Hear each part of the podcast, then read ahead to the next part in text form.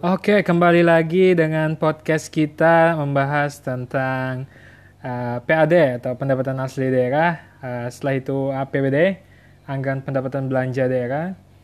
Seterusnya mekanisme RAPBD menjadi APBD, anggaran pendapatan dan belanja negara. Seterus itu kebijakan-kebijakan yang mengaturnya. Uh, perkenalkan, uh, saya uh, host dari podcast ini, uh, Bang Brod alias uh, Muhammad Madani ya dari SNSB. Saya adalah uh, putra daerah dari SNSB. Mungkin uh, Pak Padli mendengar podcast ini. I like this bro. Uh, kita mulai saja pendapat pengertian PAD. Di sini saya rekaman tidak sendiri ya. Saya ditemani oleh teman-teman yang juga menyimak pembahasan kita kali ini. Uh, mungkin bisa saja kita langsung mulai pengertian APBD. Eh, PAD ya. Sorry, sorry, salah. Uh, pendapatan asli daerah. Pendapatan asli daerah adalah penerimaan yang berasal dari sumber sumber pendapatan daerah yang terdiri dari pajak daerah, retribusi daerah, bagian laba BUMD, penerimaan dari dinas-dinas, dan penerimaan lain-lainnya PAD bertujuan memberikan kewenangan kepada pemerintah daerah untuk mendanai pelaksanaan otonomi daerah sesuai dengan potensi daerah sebagai perwujudan desentralisasi. Uh, mungkin ini dapat dipahami sendiri ya. Uh, kalau ada narasumber ini uh, bagus kita ini untuk tanya jawab gitu.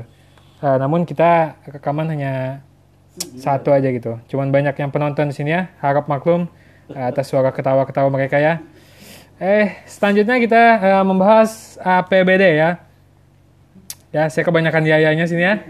Maklum ya. APBD adalah rencana keuangan tahunan pemerintahan daerah yang dibahas dan disetujui oleh pemerintah daerah dan DPRD serta ditetapkan dengan peraturan daerah. Uh, seterus itu APBD merupakan instrumen kebijakan yang utama bagi pemerintah daerah. Anggaran daerah juga digunakan sebagai alat untuk menentukan besar pendapat dan pengeluaran. Adapun landasan hukum penyusunan APBD adalah yang pertama adalah Undang-Undang Nomor 32 Tahun 2003. Tentang apa itu? Tentang pemerintah daerah. Pasal 25 yang berbunyi. Ini ya, saya bacakan. Kepala daerah mempunyai tugas dan wewenang menyusun dan mengajukan rancangan perda tentang APBD kepada DPRD untuk dibahas dan ditetapkan bersama. Setelah itu uh, ini undang-undang yang kedua adalah Undang-Undang Nomor 33 Tahun 2003 tentang perimbangan keuangan pemerintah pusat dan daerah pasal 4 yang berbunyi penyelenggaraan urusan pemerintah daerah dalam rangka pelaksanaan desentralisasi di dunia APBD. APBD juga harus disusun pemerintah daerah setiap tahun yang dimaksud dengan pemerintah daerah. Ya, untuk penonton harap tenang ya. Kita di sini membahas serius. Mekanisme RAPBD menjadi APBD. Nah, ini kita sudah membahas RAP, RAPD RAPBD menjadi APBD. Uh, penyusun RAPBD adalah uh, eh, RAPD ini RAPBD adalah rancangan anggaran pendapatan dan belanja daerah yang dilakukan oleh pemerintah daerah eh, RAPD diajukan kepada DPRD untuk menentukan apakah RAPBD ini uh, dapat disetujui atau tidak gitu. Uh, ya apabila DPRD memutuskan untuk menyetujui RAPBD yang telah disusun maka RAPBD kemudian akan disahkan menjadi APBD apabila DPRD memutuskan untuk menolak RAPBD yang telah disusun maka akan menggunakan RAPBD sebelumnya. Jadi kalau uh, eh, RAPBD tahun ini tidak disetujui oleh DPRD, maka RAPD tahun sebelumnya yang dipakai. Gitu. Uh, terus ada anggaran pendapatan dan belanja negara.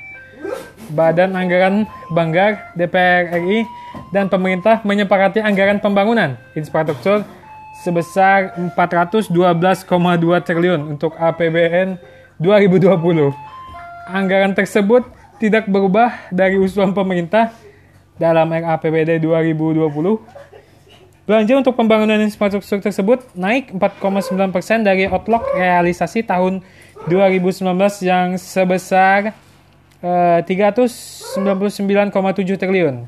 Nah, selanjutnya Direktur Jenderal Anggaran Kementerian Keuangan Kemenku Askolani menerangkan alokasi anggaran infrastruktur sebagian besar ditujukan untuk infrastruktur ekonomi, yakni sebesar 405,1 triliun, naik dari tahun ini uh, menjadi 300 yang kemarin tuh 384,8 triliun. Uh, seterusnya itu sementara pembangunan infrastruktur sosial sebesar 8,8 triliun. Nah, turun dibanding tahun ini 10,2 triliun serta anggaran untuk mendukung pembangunan infrastruktur lainnya sebesar 5,3 triliun. Uh, selanjutnya Direktur Jenderal Dijen Pembiayaan Infrastruktur Kementerian PUPR yaitu uh, Eko Joli Heri Purwanto mengungkapkan besaran kebutuhan dana tersebut terdiri dari sumber daya air sebesar 577 triliun, jalan dan jembatan sebesar 573 triliun, pemukiman 128 triliun, dan terakhir adalah paling besar ya ini perumahan mencapai 28 triliun. Nah ini uh, maaf sekali ya uh, banyak apa nih pedagang-pedagang yang lewat di depan rumah saya. Kebetulan saya syuting di halaman rumah aja gitu karena di dalam uh, panas dengan mati lampu. Ya kita lanjut lagi ya. Uh, mohon maaf untuk terganggunya. Uh, yang terakhir adalah Direktur Jenderal Pembiayaan Infrastruktur Kementerian PUPR yaitu Eko Heri Purwanto mengungkapkan untuk memenuhi GAP pendanaan, maka dalam pembangunan infrastruktur dilakukan skema pembiayaan kerjasama pemerintah dengan badan usaha KPBU, di mana pembangunan infrastruktur dilakukan dengan menggait swasta maupun badan usaha milik negara BUMN. Pembahasan kita yang terakhir adalah tentang kebijakan. Yang pertama adalah mendorong akselerasi pembangunan infrastruktur pendukung. Terusnya transformasi industrial dan untuk merespon revolusi industri 4.0. Mendorong pembangunan infrastruktur di perkotaan untuk antisipasi. Urbanisasi antara lain transportasi massal, perkotaan, air bersih, dan sanitasi, dan perumahan yang huni. Mendukung pemerataan pembangunan terwilayah, mendorong peran swasta maupun BUMN dalam rangka membiayai proyek strategis nasional melalui kerja skema pembiayaan kreatif.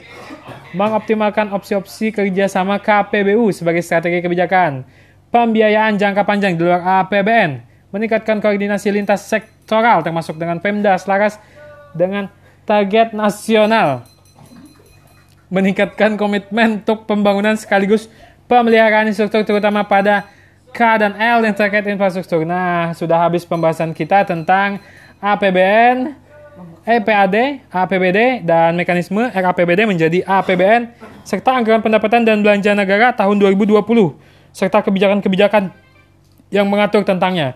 Uh, saya undur diri dulu uh, dari podcast ini. Semoga kalian terhibur dengan suara-suara uh, pedagang yang lewat. Uh, mohon maaf dimaklumi karena uh, kita juga seadanya syuting di sini. Uh, terima kasih, selamat menikmati, enjoy this podcast. Selamat malam minggu.